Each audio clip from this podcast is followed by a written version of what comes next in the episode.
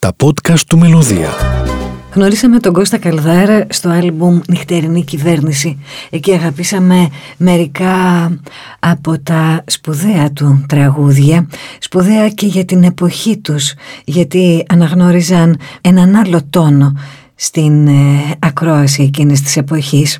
Στην νυχτερινή κυβέρνηση γνωρίσαμε τη Μαρία Φωτίου, αλλά ακούσαμε και τραγούδια του Κώστα Καλδάρα με τη Βίκη Μοσχολιού. Ο Κώστας Καλδάρας μας μιλά για τη νέα του συνεργασία με τον Πάνο Παπαϊωάννου στο τραγούδι «Ριζικό».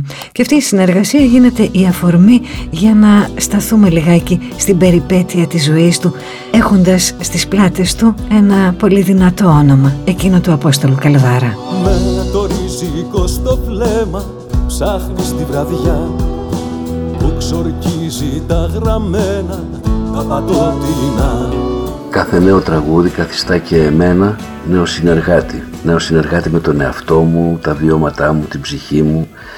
Είναι σαν να ξαναδίνω εξετάσεις. Εάν κάτι προσφέρω στους νέους καλλιτέχνες, κάτι από την εμπειρία μου, τις γνώσεις ή το ταλέντο, το όποιο ταλέντο μου, αυτό το εξαργυρώνω με το δικό τους ταλέντο, με την έκφρασή τους, με την τόλμη τους, με τη φρεσκάδα τους και έτσι μπορώ να πω ότι νιώθω πάντα ισότιμα με κάθε συνεργάτη μου και ειδικά τους νεότερους.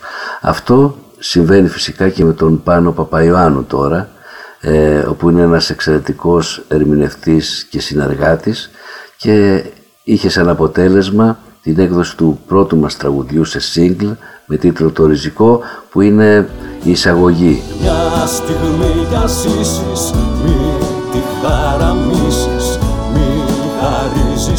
ζωή στον κρεμό μια κραυγή, μια ανάσα, μια ζωή σαν φάρσα το δικό μας ριζικό. Ο προπομπός στη δισκογραφική μας συνεργασία που θα ολοκληρωθεί στον άμεσο χρόνο σε συνεργασία φυσικά με την, με την Κυριακή την Κυριακή την Ελιανού που είναι ε, που έχει τη Forming Art και μας έχει δώσει αυτή τη ε, δυνατότητα να δισκογραφήσουμε και πάλι. Ο Κώστας Καλδάρας μιλά για τον Απόστολο Καλδάρα. Η προσωπική σχέση με τον πατέρα του ήταν διαφορετική από ό,τι φαντάζεται κανείς για το μέγεθος ενός τέτοιου συνθέτη. Η ζωή με τον πατέρα μου ήταν ένα ταξίδι, δεν θα έλεγα πολύ μεγάλο γιατί σύντομα σταμάτησε. Αλλά ήταν ένα όμορφο ταξίδι με ένα τρένο δεν λέω με πλοίο γιατί τον πήραζε τον πατέρα μου αρκετά η θάλασσα. Από εκεί και πέρα, στα πρώτα χρόνια αυτού του ταξιδιού, στο βαγόνι μέσα ήμουνα εγώ με τη μητέρα μου, ουσιαστικά, και την αδελφή μου. Γιατί ο πατέρας μου έλειπε. Έλειπε αρκετούς μήνες στην Αμερική για να μπορέσει να μας εξασφαλίσει τα προς το ζήν. Πολύ δύσκολες τότε οι συνθήκες. Όταν γύρισε μάλιστα θυμάμαι η μητέρα μου όπως μας περιέγραφε δεν τον αναγνώριζε. Ήταν πολύ αδύνατος ισχνός και με ένα και οχρός με ένα κίτρινο χρώμα. Δεν είχε καλοπεράσει φυσικά στην Αμερική αλλά ο σκοπός του είχε επιτευχθεί. Τα επόμενα χρόνια δεν μπορώ να πω ότι αναπληρώσαν το κενό της απουσίας. Ίσα ίσα γιατί ε, δούλευε από τις 8 το βράδυ έφευγε από το σπίτι και γυρνούσε περίπου στις 8 το πρωί με τη συγκοινωνία. Η δουλειά του ήταν πολύ σκληρή, τα νυχτερινά μαγαζιά, η ζωή, το ίδιο το επάγγελμα, η χώρη ήταν πάρα πολύ δύσκολη και ήταν ένας λόγος που ο πατέρας μου δεν ήθελε να ασχοληθώ με το τραγούδι, με τη σύνθεση. Αλλά και ένας λόγος παραπάνω για να μην του αρέσει να μην θέλει αυτόν τον τρόπο ζωής και αυτόν τον τρόπο δουλειάς ο οποίος επί 21 τουλάχιστον χρόνια στην Απτά χωρίς κανένα ρεπό του είχε δημιουργήσει αρκετά προβλήματα ψυχοσωματικά και ήρθε κάποια στιγμή αυτό το, το τέλος της παρουσίας του στα νυχτερινά μαγαζιά αλλά με άσχημο τρόπο αφού συνδυάστηκε με, τον, με την απώλεια της αδελφής μου. Ένα γεγονός που τον πίκρανε πάρα πολύ. Από τότε λοιπόν τον είχαμε περισσότερο στο σπίτι φυσικά. Ε, άλλαξε τρόπο ζωής, άλλαξε τρόπο δημιουργίας. Τα τραγούδια του ήταν πολύ διαφορετικά και έτσι και εγώ μπόρεσα να γνωρίσω καλύτερα και να αναγνωρίσω τον πατέρα μου. Με τα βλέμματά μας να είναι πλέον πατέρα και γιου αλλά και δύο συναδέλφων. Τόσο που φεύγοντας μου είπε ότι σας αγάπησα πάρα πολύ και ελπίζω να έκανα καλά τη δουλειά μου. Γι' αυτό λοιπόν μπορεί να σε επηρεάζει και ειδικά ένας συνθέτης σαν τον Απόστολο Καλδάρα που δεν επηρέασε μόνο εμένα αλλά νομίζω και την πληρονότητα των Ελλήνων συνθετών ε, οι οποίοι αποτελούμε κληρονομιά του, πνευματική του κληρονομιά. Οπότε ναι, φυσικά επηρεάζει ε, όχι μόνο εμένα αλλά και όλους τους Έλληνες δημιουργούς. Ό,τι σε φέρνει τιμωρεί, ό,τι σε διώχνει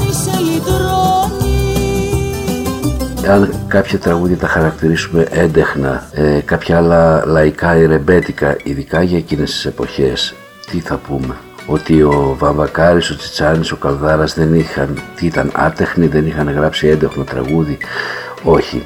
Όπως και φυσικά οι ποιητές μας οι στιχουργοί μας σαν την Ευτυχία Παπαγιανοπούλου, τον Τσάντα, τον Ελευθέρη τον Παπαδόπουλο, η Λίνα Νικολακοπούλου, ο Κώστας Δίρβος, απέχουν πολύ από τους ποιητές μας. Δεν νομίζω. Καθρέφτες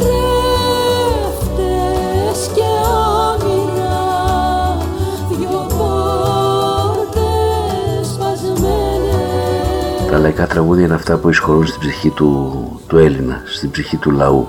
Από εκεί και πέρα η τέχνη είναι αυτή που εκφράζει τον ίδιο το δημιουργό.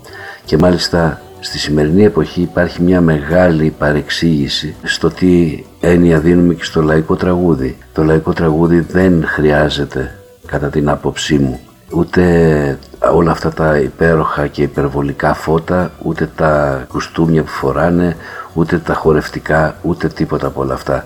Το λαϊκό τραγούδι δημιουργείται, πηγάζει, δημιουργείται και δίνεται στο λαό μέσα από την ψυχή. Τα υπόλοιπα όλα είναι απλή συσκευασία του τραγουδιού.